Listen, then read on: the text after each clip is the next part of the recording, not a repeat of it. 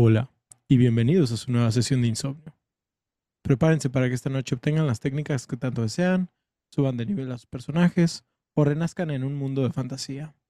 Mi nombre es Oscar, alias El Remenet, y como cada semana me encuentro aquí sentado con mis queridos amantes de la animación del sol naciente, Paco y Elio. Porque ahora nos abandonó Ostara. Quédense con nosotros para llenar sus horas de desvelo, simplemente su ruido blanco, mientras intentan vencer a Drácula con un soundtrack increíble.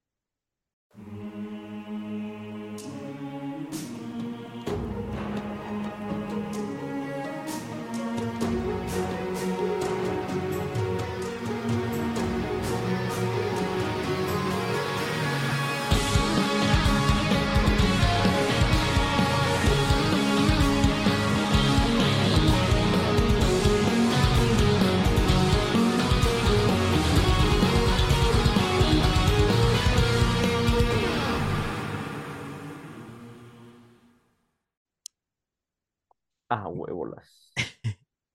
Buenas noches, queridos debufados. Esperamos que se encuentren muy bien. Muchachos, ¿cómo se encuentran ustedes? Bien. ¿Sí? Fuera de horario natural. Fuera de horario natural. Elio, ¿tú qué onda?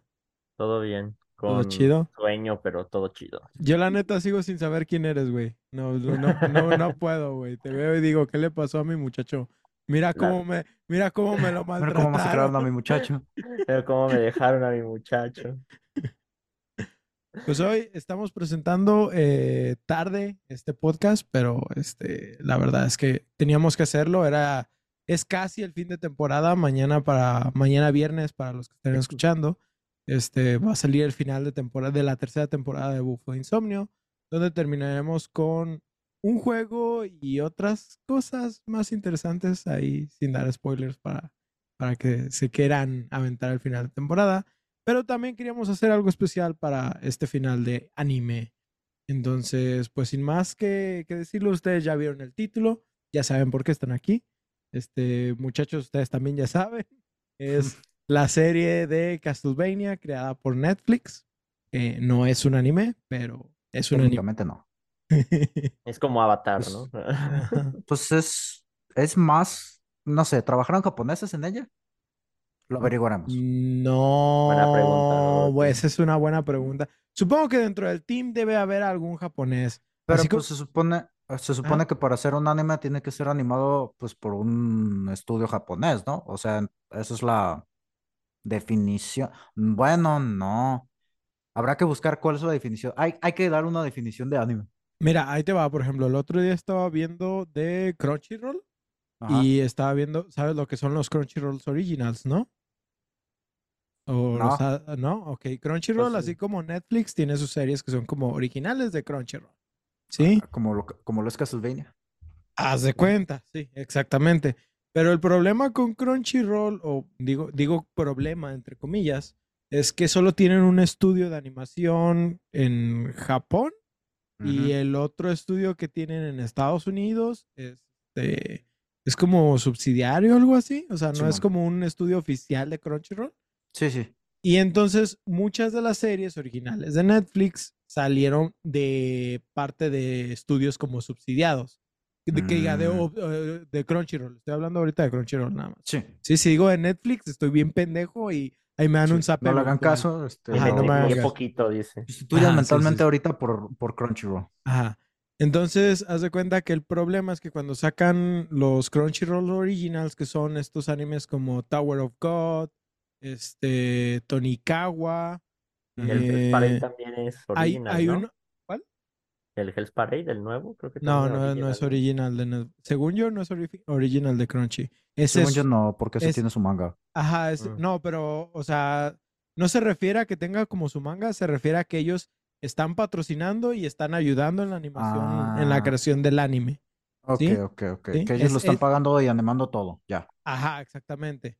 Pero, pues, en los casos, a diferencia de Netflix, que sí tiene más estudios de animación, por ejemplo, Crunchyroll, que no los tiene, pues, sí se notó en los originales de Crunchyroll. Sí. Entonces, por ejemplo... tú ves, de hecho, entre los originales que sacaron al principio, hay uno que ni siquiera parece anime. Hay otro que es mexicano que se llama Equinox. algo, no me acuerdo exactamente del nombre, pero por ahí lo pueden buscar nada más así como Equinox en Crunchy. Y ese es un anime mexicano, literal, pero que está basado en nuestra cultura indígena. Y está, pues sí está chido, la verdad. Pero sí se notó que no tenían con qué animar nada, güey. Nada. De hecho, creo que el único que animaron y que realmente les funcionó fue Tower of God y Tonikawa, creo. Y pues sí están buenos. No, no digo que no. Nomás, pues sí se nota lo que... No sé por qué me metí a todo el rollo de los originals, pero... Yo lo ocasioné. Ah, por okay. Lo mismo. Es Onyx Equinox y el otro es de God of High School, ¿no? Tower of... No, hay uno de God of High School y hay otro de Tower of... No me acuerdo qué chingado, Tower of God o algo así. Tower of Pimps. Otra cosa de dioses. Otra cosa de dioses. Ahora sí, volviendo a Netflix. Netflix también tiene sus cosas originales y entre sus cosas está esta serie de Castlevania, ¿no? Ahora nos abandonó un poquito... Ah, ya sé por qué me metí a todo este desmadre, güey. Porque dijiste lo de los estudios originales, o sea, que un anime es a huevo anime porque lo hicieron japoneses. Ajá. Ah, ya. Y me estaba acordando de todo este desmadre y luego me acordé que en Spider-Verse trabajaron 20 animadores mexicanos, por ejemplo. Ah, sí. Sí, eso está muy chido. Entonces, no sé, el hecho de que ya están a mexicanos ahí ya no lo hace nada animación, como gringa. No sé, es raro. Yo siento que mientras algo tenga el aspecto de anime, es anime. Así de plan. Es y como, sí, no. A la verga. Sí. Es como el tequila. Tiene denominación de origen. Pienso que así es como funciona. Ay, qué anal eres a veces. ¿A veces? Para eso me traes, güey. Esa es mi función, dice.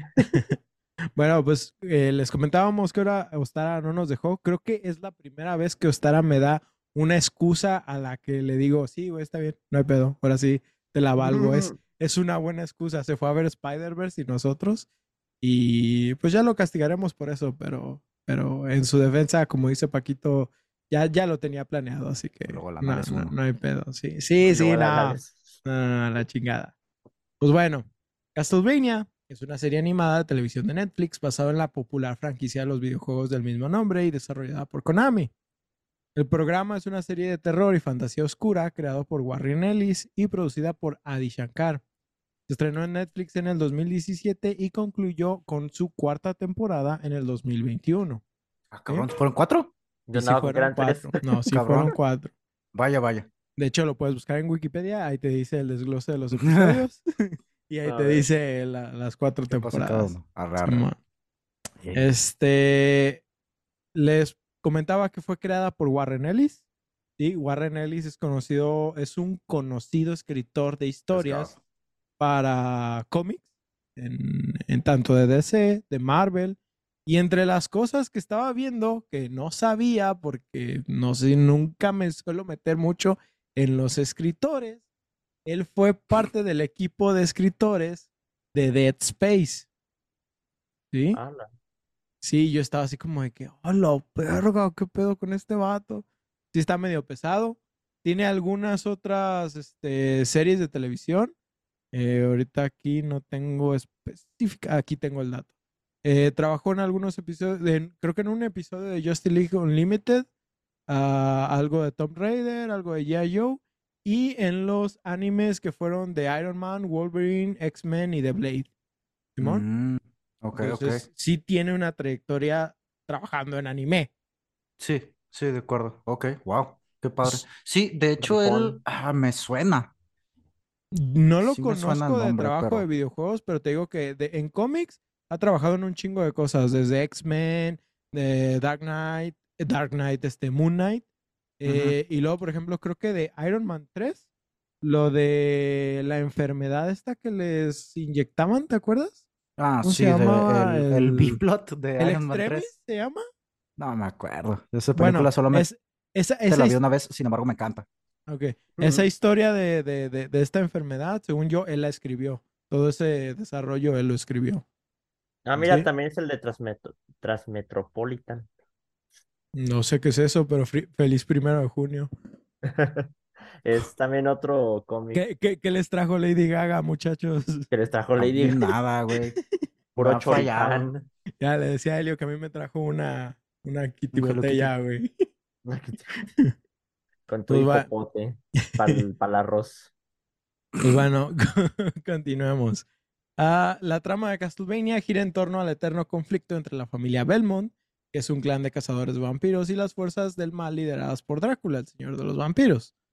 La serie se inspira en varios videojuegos de Castlevania, principalmente en la tercera entrega, que es Drácula's Curse, ¿sí? También tiene algo de inspiración en lo que es Curse of Darkness, ¿sí? La hija del Héctor y el Isaac. Exactamente. Para más información, tenemos un capítulo completo donde hablamos de todo Castlevania hasta antes del Symphony of the Night, aunque también metemos algunos elementos de otras partes de la franquicia. También hablamos un poco de la serie en ese momento. De hecho, estábamos súper excitados hablando en ese momento. Y pues si quieren escucharlo... Antes del reset, dice. Si quieren escucharlo, es nuestro episodio número 35 en la segunda temporada. Sí, ahí lo pueden buscar. Sí, si lo buscan en YouTube, ahí está, tenemos playlist y segunda temporada, que episodio 35. Si nos buscan en audio, pues sí van a tener que scrollear. En Spotify. La cosa chida es que lo bueno de esos episodios es que pues nada más graban del torso para arriba, así que no se nota que estamos excitados. Así es. Nomás de repente se oye el golpecito en la mesa de pelos. Sí, sí. Como saben, no nos metemos a dar muchos spoilers porque somos fieles creyentes de que tienes que experimentar las cosas, a no ser que algo no te guste y lo dropies, y no hay pedo con eso. Pero pues no nos vamos a meter muy a fondo en lo que es la trama, ¿sí? Sin embargo, sí hay algunas cosas que le tenemos que comentar, ¿sí? Entonces les voy a decir... Sí, pues necesitamos hacer el tráiler para convencerlos de que en caso de que no la hayan visto, la vean. Y como les decía, pues ahora sí les voy a contar parte de lo que son... Como la temática principal que vamos a tener, ya les dije así como el summary o como le quieran decir, el previo. Pero bueno. El contexto. La primera temporada nos presenta a Trevor Belmont, ¿no? Que es un cazador de todo lo que acecha en la oscuridad y que es parte del clan Belmont. Estos güeyes están dedicados a la misma tarea desde hace ya muchas generaciones. Pues Trevor se embarca en un viaje para evitar que Drácula desate su ira sobre la humanidad y este mismo, siendo Trevor, se une a otros aliados, incluido la poderosa maga Sypha Belnades y el Dampir, mitad humano, mitad vampiro, Alucard, que es el hijo de Drácula, ¿sí? Yo también, en la primera vez, así cuando vi la palabra Dampir, fue como de que, ¿qué? En mi vida la había escuchado. No sé si en algo de Dungeons and Dragons haya algo específico. A lo Netflix. Bueno. ¿Cómo se escribe? Dampir, D-H-A-M-P-I-R. O sea, como vampiro nomás le pones D-H-A al principio en vez de V. ¿Y en vez de Y? Se me hace raro. Sí. Dampir. 5E. Sí, creo que sí es. Sí es una raza. Es canon. Es canon en Dungeons. Nice. Así es. Y pues sí, prácticamente también obviamente nos explican el por qué Drácula está encabronado en esta serie. De hecho, es de lo único fuera de Lords of Shadows que nos explica bien el coraje de Drácula contra la humanidad. Y está muy chido. No sé si tú quieras hacer como una pequeña recapitulación de eso, Paco. ¿De qué? De nada más de lo primero que es con esta Lisa y con Drácula. Ah, sí. Pues básicamente el anime comienza con Lisa. Bueno, que en ese entonces, ya iba a decir el apellido, pero no, en ese entonces todavía no sabemos su apellido. Llega Lisa, pues empieza el anime con un lugar bastante así, pues, desolado, que nada más ves el castillo y ves afuera, pues, un montón de gente que lleva ya mucho tiempo empalada, como quizás recordarán de Vladimir... no me acuerdo de en qué conde se basaron para hacerlo del conde Drácula, pero era un güey que empalaba a mucha gente. Bueno, decían Vlad el Empalador. Vlad el Empalador. Y básicamente el rollo es que pues, nos muestran esto en el que llega una persona con velo y todo el rollo a buscar ayuda y en el castillo, que pues, si ya jugaron Castlevania, pues lo reconocen como el castillo de Drácula. Uh-huh. Y pues ahí llega y ya llega buscando, pidiendo ayuda. No recuerdo si llega buscando ayuda para un enfermo o si llega pidiendo agua para un enfermo. Algo por el estilo. Está buscando la... Porque sabe que... los cuentos que le han contado a Lisa, ¿sí? Uh-huh. Es de que Drácula es uno... En el castillo, pues, hay tecnología. Sí. ¿Sí? Entonces... Yo, la morra es como curandera y está buscando... Ajá. Cómo ayudar gente en su pueblo que están valiendo pistola. Ajá, no, creo que no está buscando un recurso en específico, pero está, ayuda. Ajá, está buscando ayuda. Okay. Y el nombre de Vlad el Empalador, literal, es Vlad III de Valaquia. O Tepes. Ah, ajá. Valaquia. Sí, sí, sí. Y pues aquí es que cuando estaba ella buscando a quien se hospeda en el castillo, pues Drácula hace su primera aparición. Todo guapo, elegante, y pues lo ves, neta, es un Drácula, como siempre lo hemos visto, bueno, la mayoría de las veces, porque también existe Blade Trinity. Está bien papacito el Drácula de Castlevania, sí, en general, pero por ejemplo, yo sí tengo que decir, el de Symphony, ¿sí? Que es mi favorito, el de Netflix y el de Lords of Shadows, uff. El de Symphony of the Night es el de Vampiro de la Noche. Vampiro Fronterizo. Vampiro Fronterizo. El chiste de Polo Polo, Simón. Sí, sí, sí. Mis nombres nunca tendrás. Que de hecho es, o sea, la frase de Symphony, pues fue una de las frases que hizo icónica la franquicia. Aparte de la Saman, de... ¿no? Ajá, sí, la de que es un hombre. Ah, sí. Y... Ajá. Y de ahí ya salió el meme de que le pusieron el chiste de Polo Polo. Pero... Sí. Pero bueno, se manifiesta por primera vez Drácula y pues es como un ente misterioso para Lisa. O sea, ella aparentemente no ha escuchado las historias que dicen de él porque él mismo dice... O no las cree. Creo que, o sea, le vale creo madre. Que nada más son... Sí, que cree que son inventos de gente supersticiosa y ya él le... Pues, en parte sí, ¿no? Y ya le dice, pues sí, pero pues me agrada tu curiosidad y el hecho de que viniste y todo el rollo. Y pues básicamente el show te da a entender que, bueno, ya después te lo desarrollan, pero te implica que pues hubo una amistad de entrada, o sea, por los gustos, por la afinidad que se tenía, por el gusto por la tecnología y por la ciencia y por ayudar a la gente y etcétera, etcétera. Es que primero que nada nos explican algo que como que es lógico de un ser que pues prácticamente entiende que es eterno, ¿no? O sea, que es la curiosidad, ¿sí? Vamos a decir eso, la curiosidad. Y pues, ¿qué es la curiosidad? El hecho de que él quiere aprender del mundo, crear tecnología, independientemente para qué la use, ¿sí? Sí. Pero es un hombre culto, ¿sí? Es un hombre que es científico, ¿sí? Dentro de todo. Sí, sí. Y aprendiendo siempre. Ajá, y pues Lisa ve toda esta, vamos a decir, toda su biblioteca, la tecnología que está utilizando. La biblioteca, güey. Y dice, no mames, güey, de aquí soy a huevo.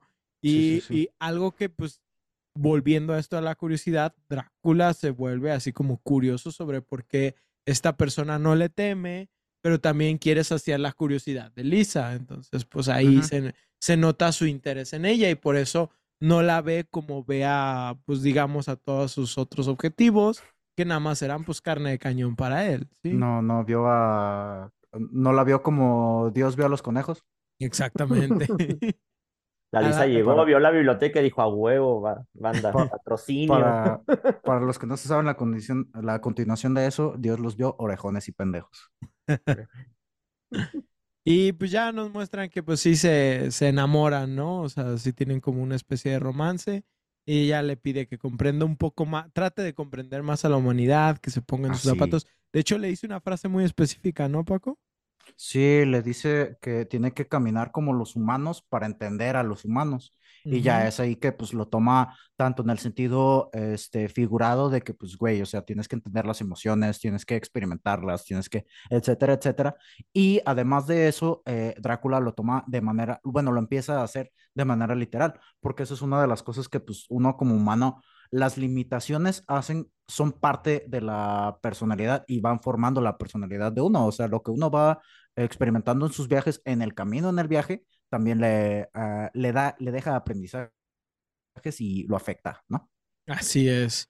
Y pues en base a eso, pues él empieza a viajar mientras, no sé, Lisa sigue atendiendo a la gente del pueblo y tiene su romance y la chingada. De hecho, nace un hijo de todo este romance. Sí, que no lo vemos en este momento. Tampoco es como que sea un spoiler, literal. Es parte principal de lo que es Drácula's Curse de Castlevania.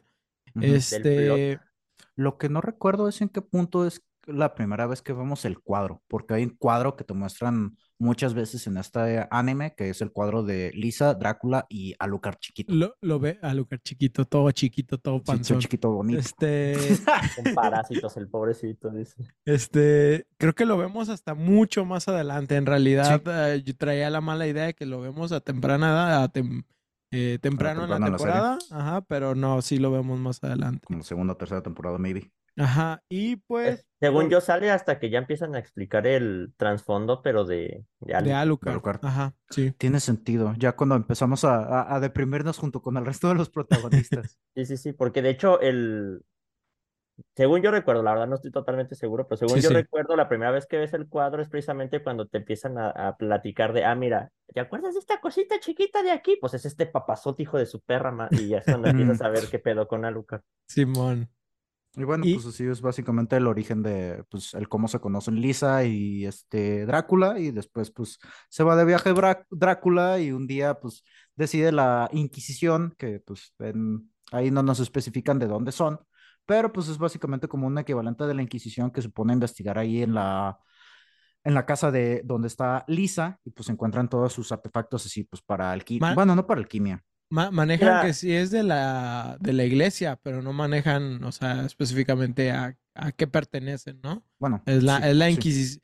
Porque no es la Inquisición en sí. No te dicen que sea la Inquisición. Simplemente o sea, no, yo lo estoy, ahorita yo lo estoy interpretando como la Inquisición, pero ahí pues estoy proyectando lo que vimos nosotros en el medioevo, ¿no? Bueno, nuestra civilización. Pues fue más que nada el contexto de que fue el intento de oscurantismo, ¿no? Pues es que según yo recuerdo, ni siquiera fue que fueran a investigarla tal cual porque hiciera algo malo, sino porque el templo de la ciudad empezó a tener menos feligreses, porque Lisa, a base de alquimia y a base de la tecnología y a base de todo, empezó a curar gente. Entonces la gente ya no iba a rezar, iba con ella por una solución. Entonces... fue cuando dijeron, pues está qué onda, y fue cuando ya van con ella, le ven, como tú dices, todo su desmadre, y dicen, ¡bruja! Y valió verga. Uh-huh. Sí, güey, era como cuando aprendías a sumar en esos años, güey. Uf. Cuando sabías... A leer, sí. No. Y bueno, total, pues la acusan de bruja, se la llevan y pues aplican la clásica que aplicaban en el oscurantismo, que pues, bruja, quémenla. Y... Después, si es bruja no se muere, y si no era bruja, pues ya se fue en paz. Güey, las madres del malus maleficaron, güey. No, güey. No mames, güey. Esas chingaderas, güey. Es neta, o sea, pinche opresión encabronada. ¿Sí lo has escuchado, Elio? ¿Algo de eso? El libro de las brujas. Descubrirlas. Ajá, el martillo de las brujas. Era una pendejada, porque pues es que es básicamente lo que acabo de decir. Si es bruja, sobrevive. Y si no es bruja, pues ya se fue en paz. Sí. O sea, te descansa chingas o paz, te chingas. Sea. La ley de Herodes por todos lados con ese libro. Exactamente.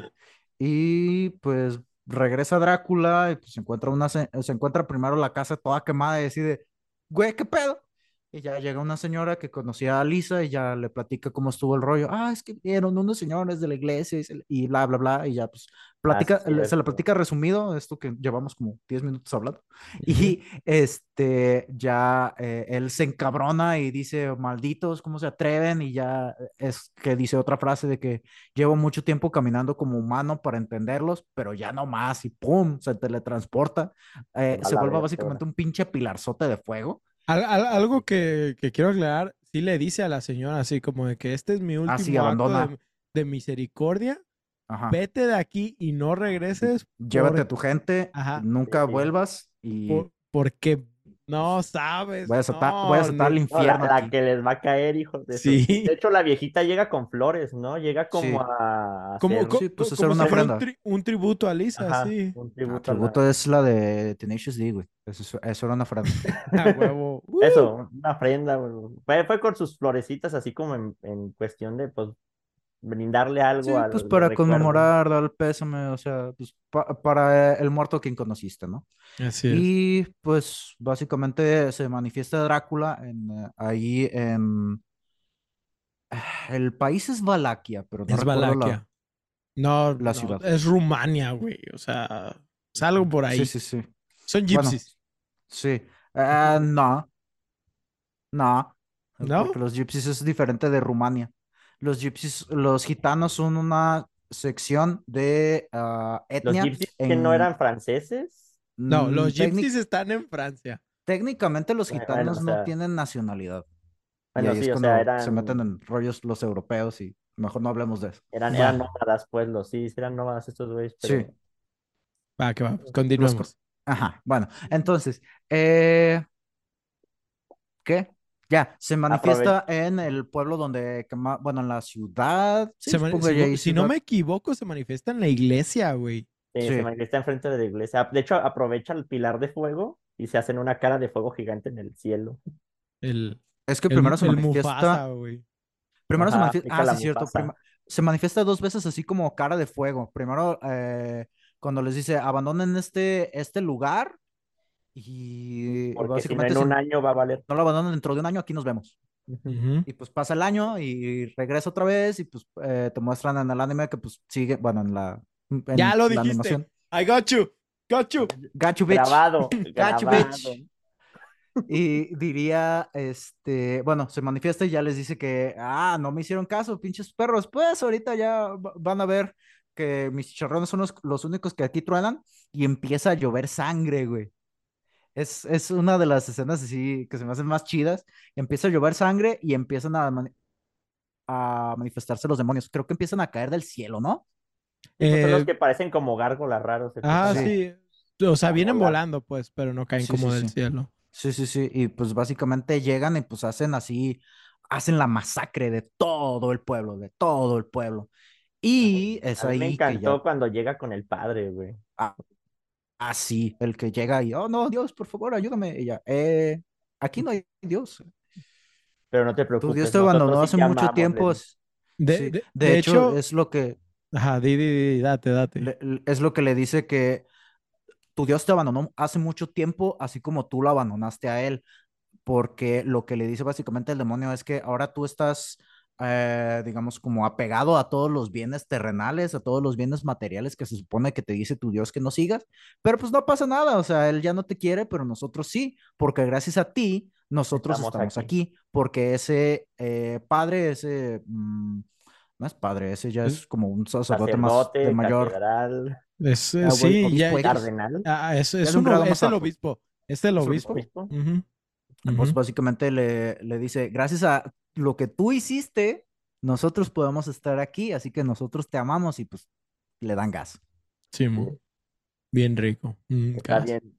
Está muy chida esa escena, la neta. El diálogo que tienen está muy perro. La escritura, la manera en la que está escrita esta animación está muy vergas. Güey, ahorita hablamos de la animación, pero neta, o sea, los diálogos, cada diálogo de la nada, o sea, llegas a escuchar unas frases que dices, no mames, güey, a huevo, me la voy a tatuar.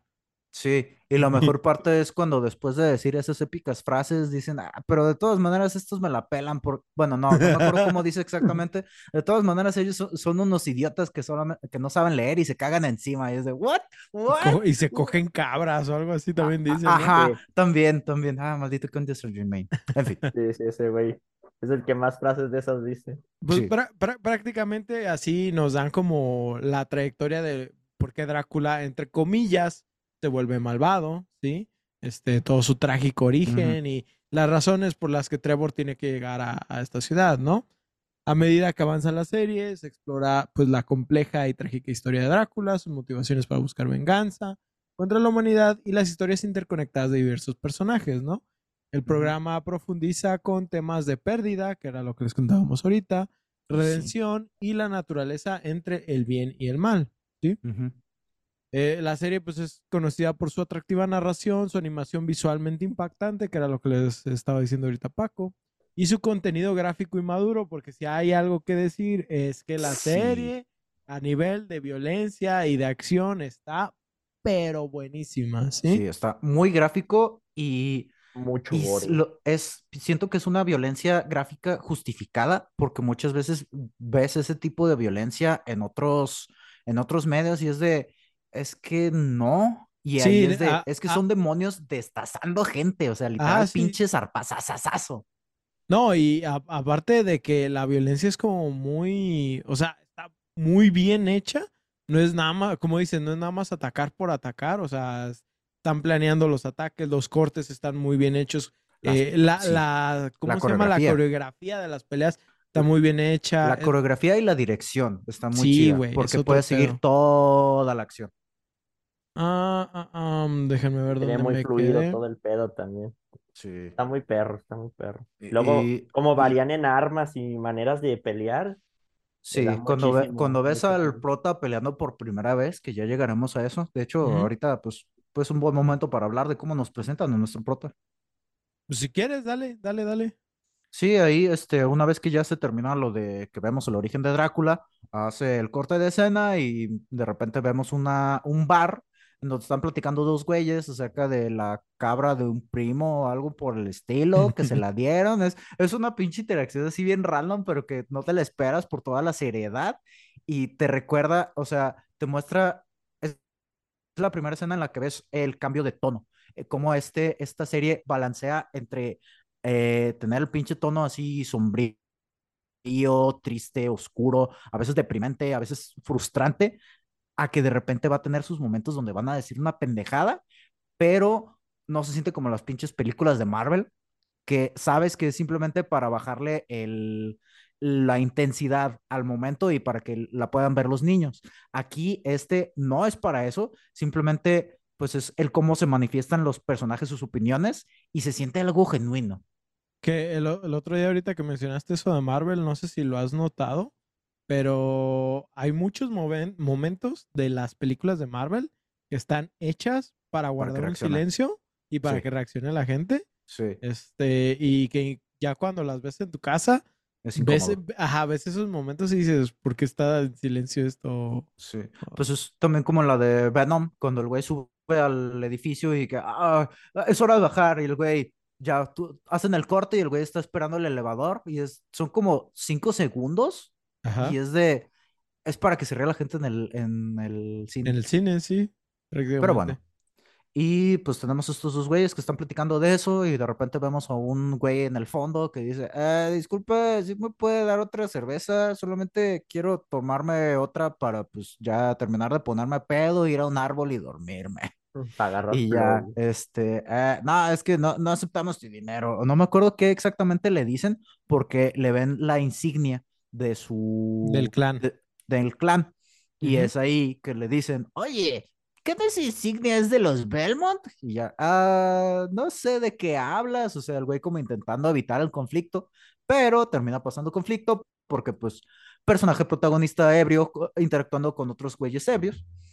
Y les parte su madre, también se la parten a él, pero total, él se sale y ya ahí tenemos el origen de Trevor, el borracho Belmont. De hecho, está muy chido porque si tú sigues como el lore de los Belmont, a pesar de que sí hay como pestañas específicas de cada uno, realmente pues todos siempre nos los muestran como estos personajes puros, ¿sí? Que son, o sea, de la nada sí sale así uno como de que este güey era rebeldón y cosas así. Pero la manera en la que nos presenta Castlevania a estos personajes es como más humanos y realmente Trevor viene de un momento donde la iglesia se separa de los Belmont porque dice, no, es que estos güeyes también usan brujería y usan magia y cosas así. Curioso. Ajá. Adelante.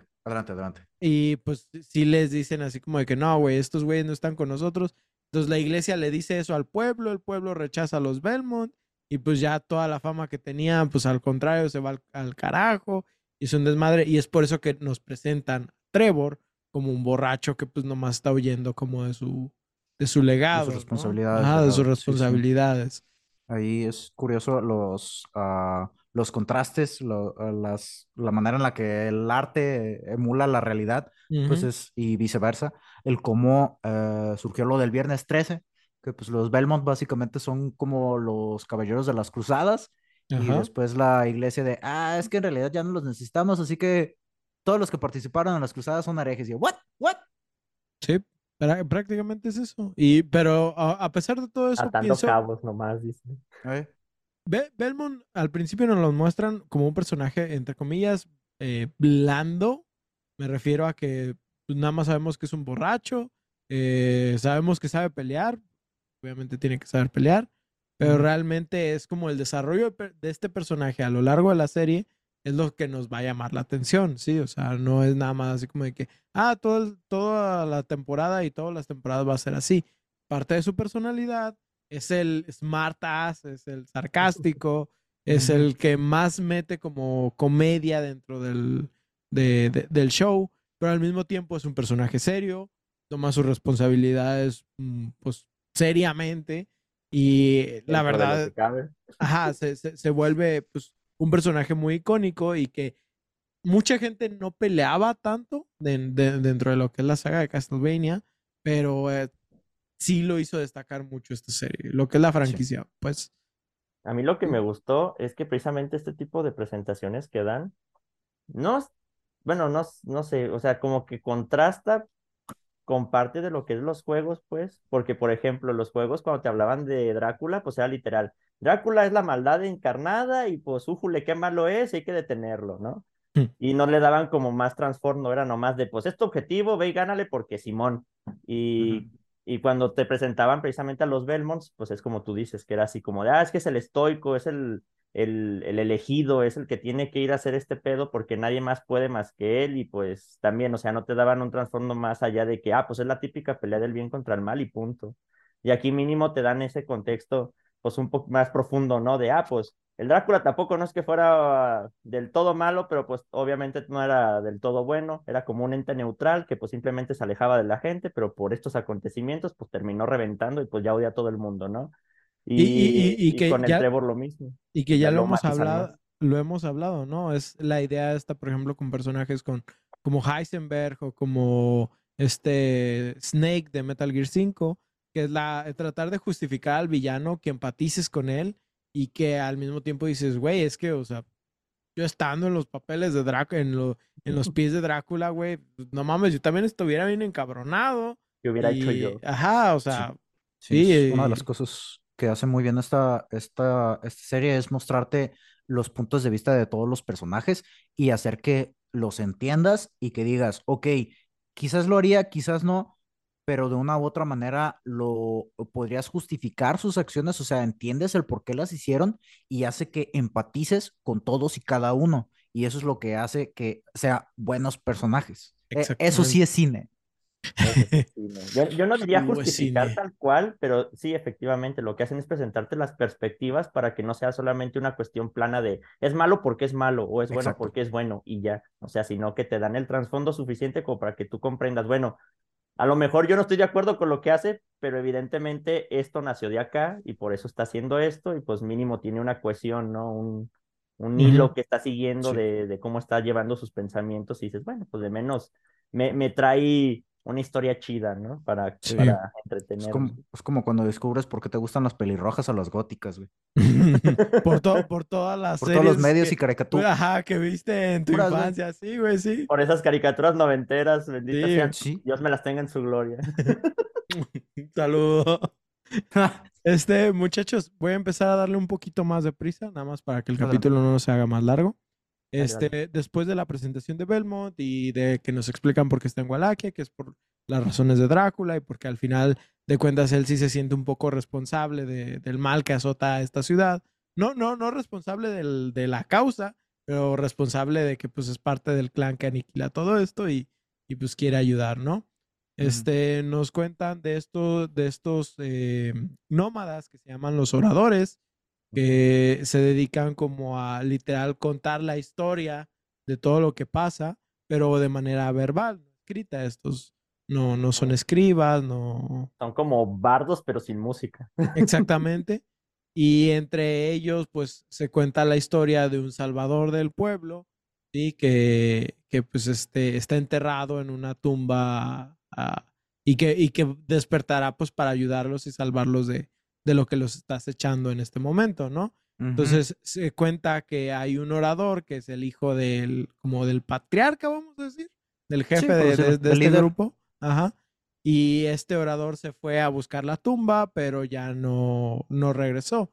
Entonces Trevor va en busca de este orador, lo rescata de un cíclope en una pelea que está muy buena y que de hecho pequeños clips de esa pelea fueron los que me hicieron tener más confianza en esta serie, porque al principio mucha gente desconfiaba de lo que iba a hacer Netflix con esta franquicia, que al final fue muy bueno, la verdad. Es de esas series que, si tienes Netflix a huevo, güey, vete Castlevania. De primera, así de cabeza. Ah, sí. Y pues ya rescata a este orador que pues, descubre que es Sypha Belnades, que es una chava y que también es una gran hechicera. Sí, y esta morra ya... Ajá. Es waifu, no chingaderas. Sí, eso es lo que descubres, que esa morra sí es waifu. Y luego me acordó de una de las primeras cosas que le dice cuando, pues ya ves que mata al cíclope y ella pues ya pierde su estado de estar en forma de piedra. Ah, porque estaba petrificada, es correcto. Sí, y ahí le dice, espera, ¿pateaste mi pecho? Porque se sube sobre ella, ¿no? Sí, hace un truco. La usa para pelear contra el cíclope y ya de repente... La usa de apoyo así para... Sí. Hace un Willy el vato. Ajá. Y pues ya conocemos a Sypha, que también es otro de los personajes de Drácula. De hecho, o sea, lo que es Trevor, Sypha y el siguiente personaje, pues todos son personajes de Drácula's Curse de Castlevania 3, ¿no? Ella le dice que pues no se quiere ir, creo que por razones del plot no estoy así como 100% seguro de cómo pasa todo esto, pero según no quiere dejar a su familia. Ajá, ella no quiere dejar a su familia, quiere encontrar a este héroe misterioso, por eso quiere investigar, ¿no? Y lo que sí es, Trevor desde el principio sospecha mucho del lugar en el que están, porque dicen, esto se parece mucho al castillo de Drácula, güey. Y cuando van avanzando más y encuentran la tumba, precisamente Trevor se da cuenta de que el soldado misterioso que están buscando, pues es un vampiro, ¿no? Y este güey se despierta y lo vemos y decimos, es hermoso, pero pues Trevor dice que es un vampiro y empieza una de las peleas. Son los vergazos, güey. Güey, es de las mejores cosas animadas que he visto. Hay muchas, sí, hay muchas, pero sí es de eso que digo, güey, no mames, esa pelea está perrísima. Porque no nada más es la animación y la coreografía, también es como los comentarios que se van haciendo. Sí, se nota una rivalidad muy chida entre ambos y que ambos están muy a la par en sus habilidades, independientemente de que Trevor es humano y este güey, pues ya nos explican que es un semivampiro, ¿no? También, o sea, tiene sus debilidades, un Dampir, y pues sí, efectivamente pues, nos presentan a lo que es el personaje de Alucard, que también es el personaje principal de Symphony of the Night y que ha tenido una que otra aparición en otras partes de la franquicia de Castlevania, ¿no? Y durante esta pelea también nos muestran parte de la dinámica. Es lo que se me hace bien chido, o sea, ir recordando cada detallito que te va dando de manera orgánica para que tú vayas entendiendo a los personajes, porque cuando están peleando, Trevor le suelta un rodillazo en la entrepierna a Alucard, y Alucard ¿en serio? Esta no es una pelea de bar y de taberna, algo así le dice. Ajá, sí. Pero le pega varias veces, ¿no? O sea, no. ¿Hacen varias? Sí, según yo no le da solo una patada, le da como según varias. Yo le da como 3, 4 patadas. Ah, algo así, ajá. Y ya para la última es cuando le dices eso ¿es en serio? Esto no es una pelea de bar. Que algo que quiero destacar de esta pelea y de muchas de las peleas de esta serie es el uso del látigo que le dan a Trevor. No mames, los movimientos que ves, dices, ok, estoy de acuerdo de que mucho de esto no es posible, pero sí dices... Because physics. Yo quiero intentarlo, güey. Sí. Puedo perder un ojo haciendo esto, pero yo quiero intentarlo. ¿Te imaginas la cantidad de veces que el güey se abrió la espalda, los labios, la cara, todo? Sí, no, o sea... Y la neta se ve muy chido. Otra vez, recomendadísimo verlo por esta clase de secuencias de acción. Pero bueno, aquí ahora sí ya nos presentan a Alucard, es el hijo de Drácula, ¿sí?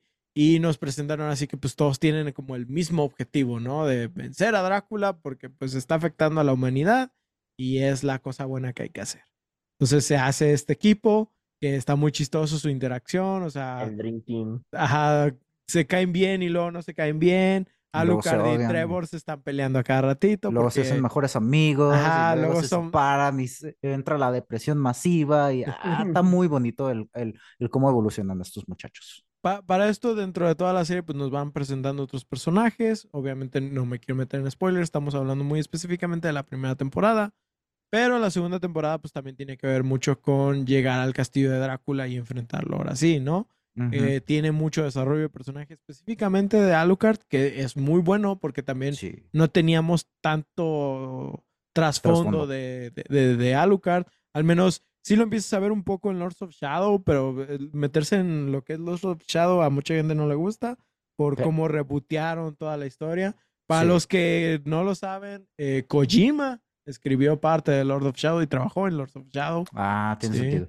Sí, entonces... Por eso está también medio raro ese desmadre. Pero está chido, sí. A mí sí me gusta. Yo soy muy fan de Lords of Shadow. Sí, yo me sé el spoiler de Lords of Shadow del primero y es de... ¡Oh! Exactamente. Güey, ¡qué concepto tan chido! A mí me gusta mucho.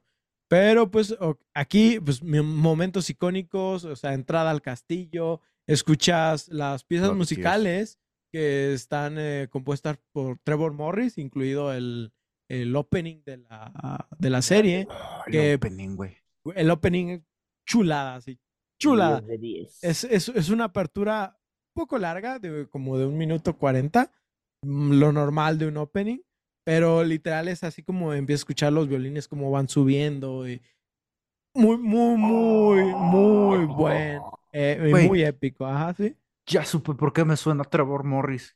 Okay. Trevor Morris es el compositor de Dragon Age Inquisition. Uh-huh.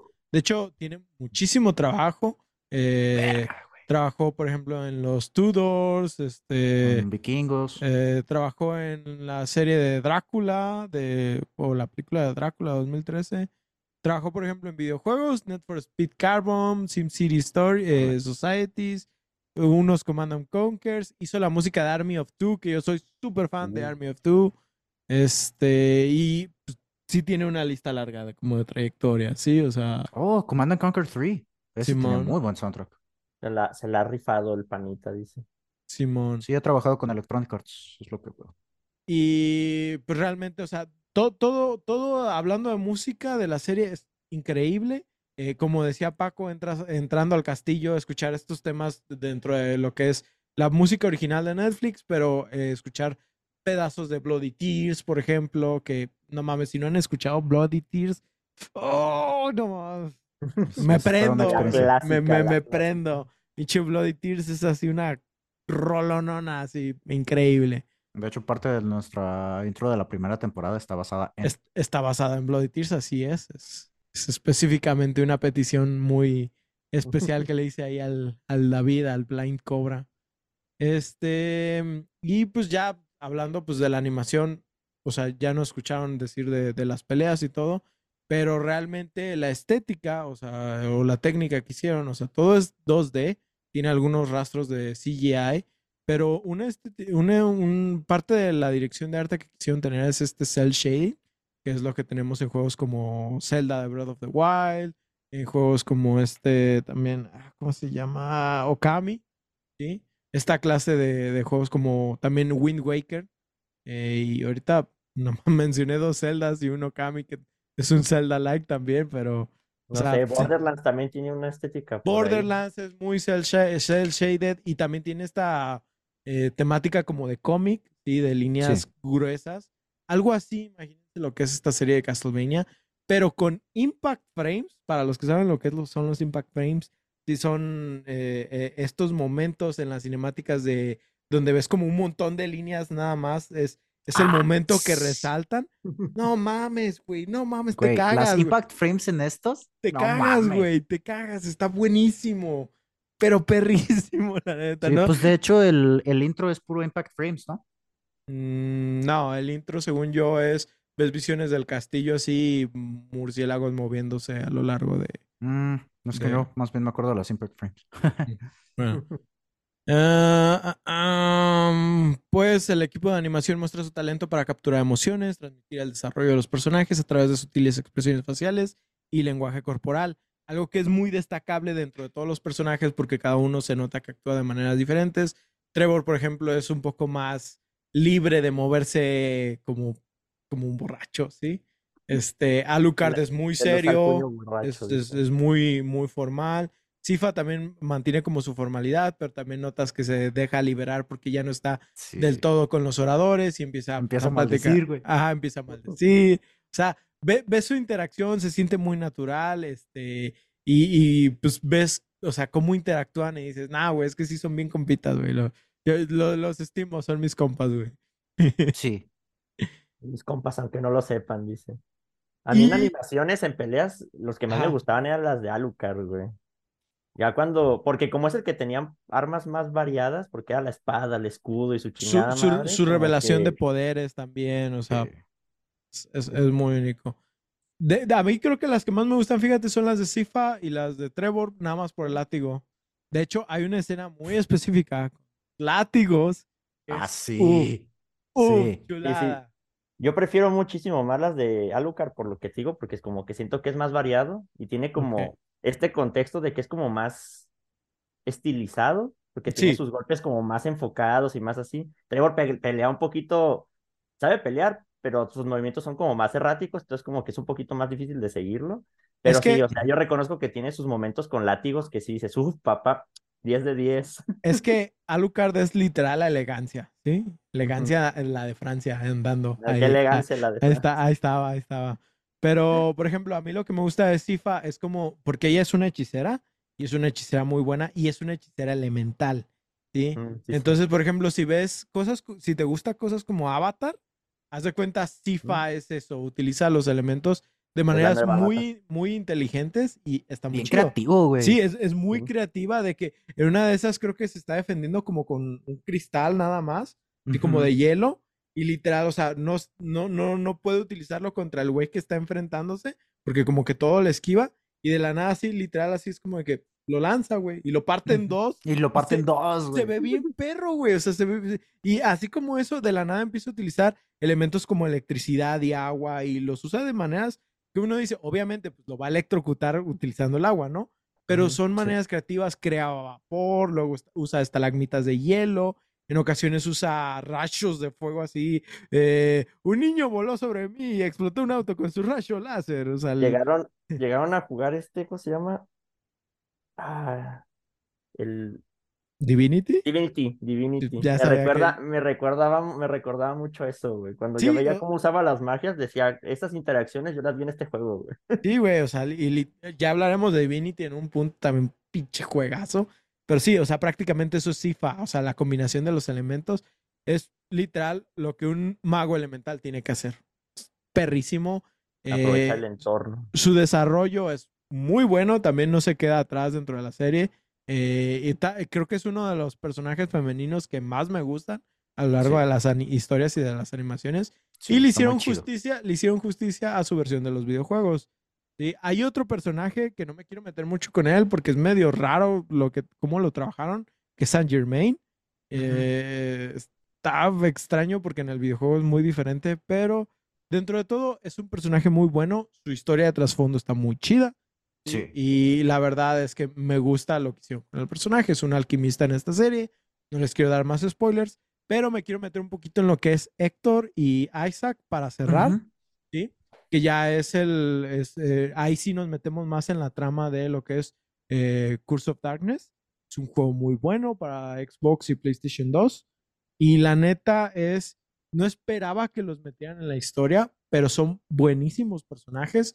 También conocemos este elenco de otras vampiresas, como lo que es Carmila, que está basada literal en el primer vampiro escrito, en la primera historia de vampiros que existe, ¿sí? No me acuerdo ahorita quién es la escritora de esta historia, pero a ella se le atribuye lo que es el vampirismo en realidad, ¿sí?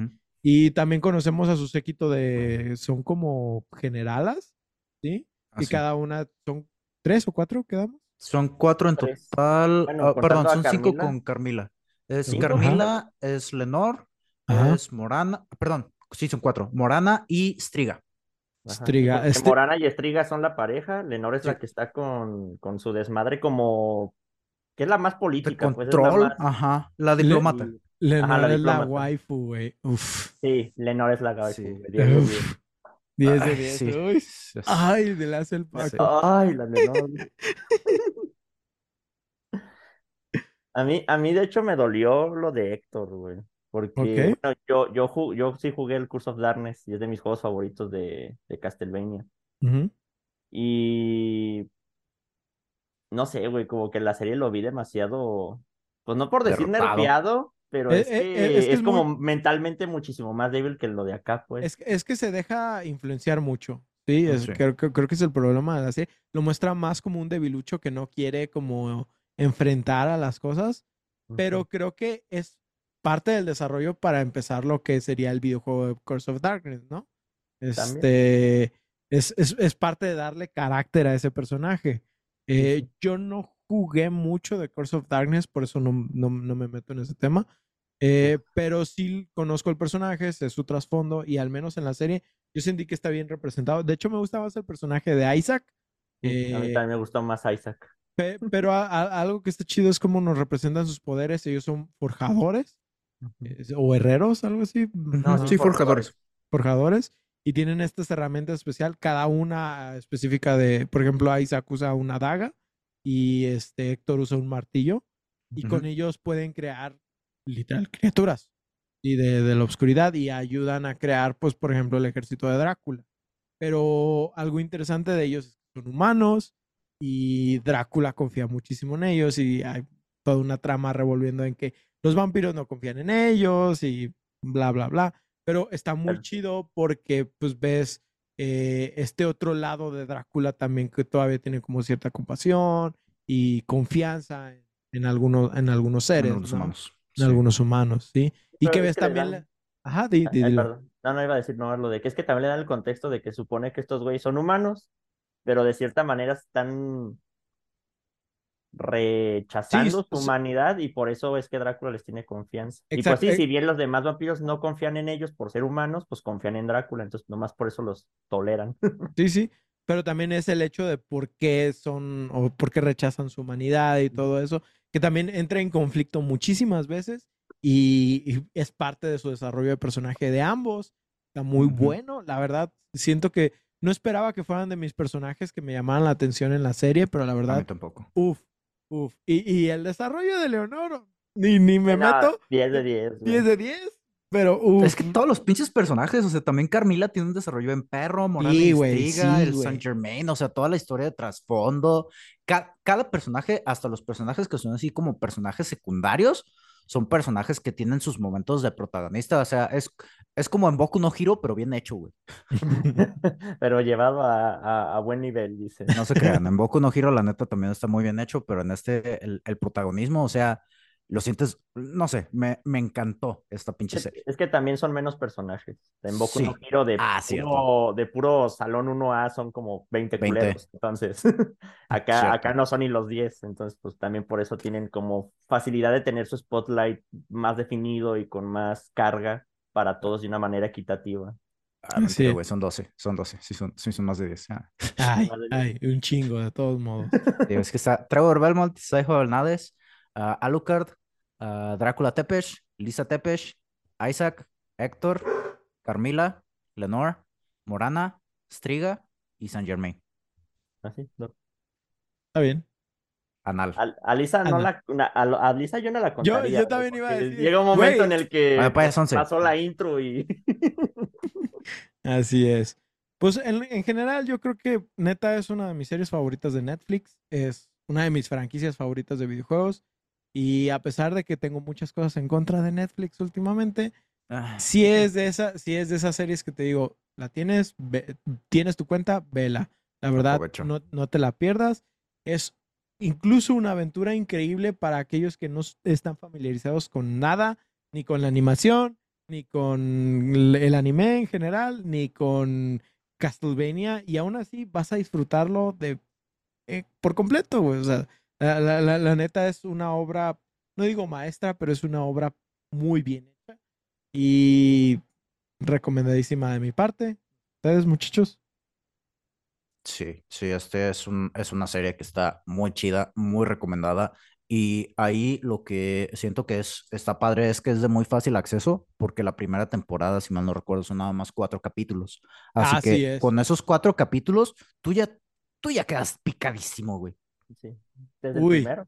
De hecho, creo que en total son como 30 y algo, ¿no? 32, 33. Sí, no son tantos. Eso es lo que está chido. O sea, es como dicen en inglés, es all killer, no filler, que no tiene nada de relleno, o por lo menos yo no sentí que tuviera relleno, o sea, y hasta las partes lentas, por decirles de alguna manera, se siente chido porque ves todo el desarrollo tanto de los personajes como del mundo que los rodea. Eso es algo que no hemos tratado mucho, de cómo va cambiando la perspectiva que tienes conforme te presentan a personajes así casi casi episódicos. Te presentan a un pirata, te muestran a un demonio que como que tiene personalidad con la historia de Isaac, te muestran chingo de cosas que te ponen a pensar en todo el mundo que es de Castlevania.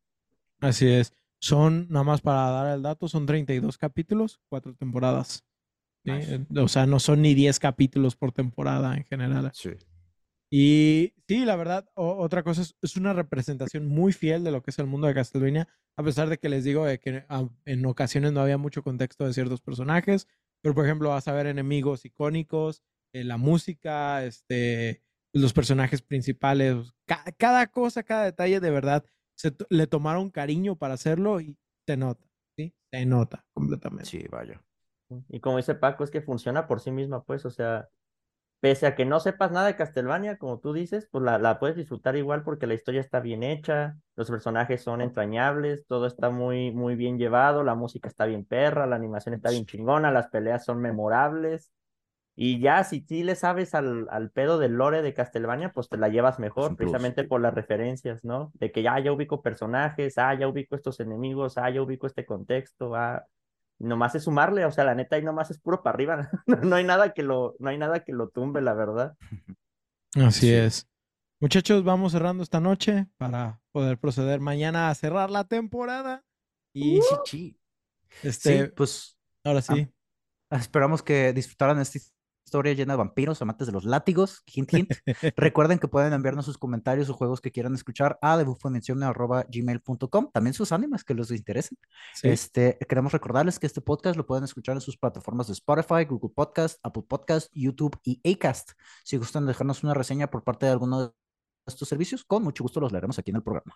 Además estamos en redes sociales como Facebook, Twitter, TikTok e Instagram, igual como de Bufo de Insomnio, donde además de subir memes, subimos contenidos referentes a nuestros episodios. Así es. Antes de dar la despedida de verdad, quiero agradecerles a todos los que nos han estado apoyando y dando comentarios en Facebook, reacciones en todos lados. Si nos dejan un comentario en YouTube también, créanme, se los agradecemos un chingo, los contestamos todo lo que podemos. Estamos los 4 constantemente revisando para ver todo lo que nos dicen, y sí, estamos atentos. Muchas gracias nuevamente. No tengo saludos específicos, pero ya saben, de verdad se les agradece.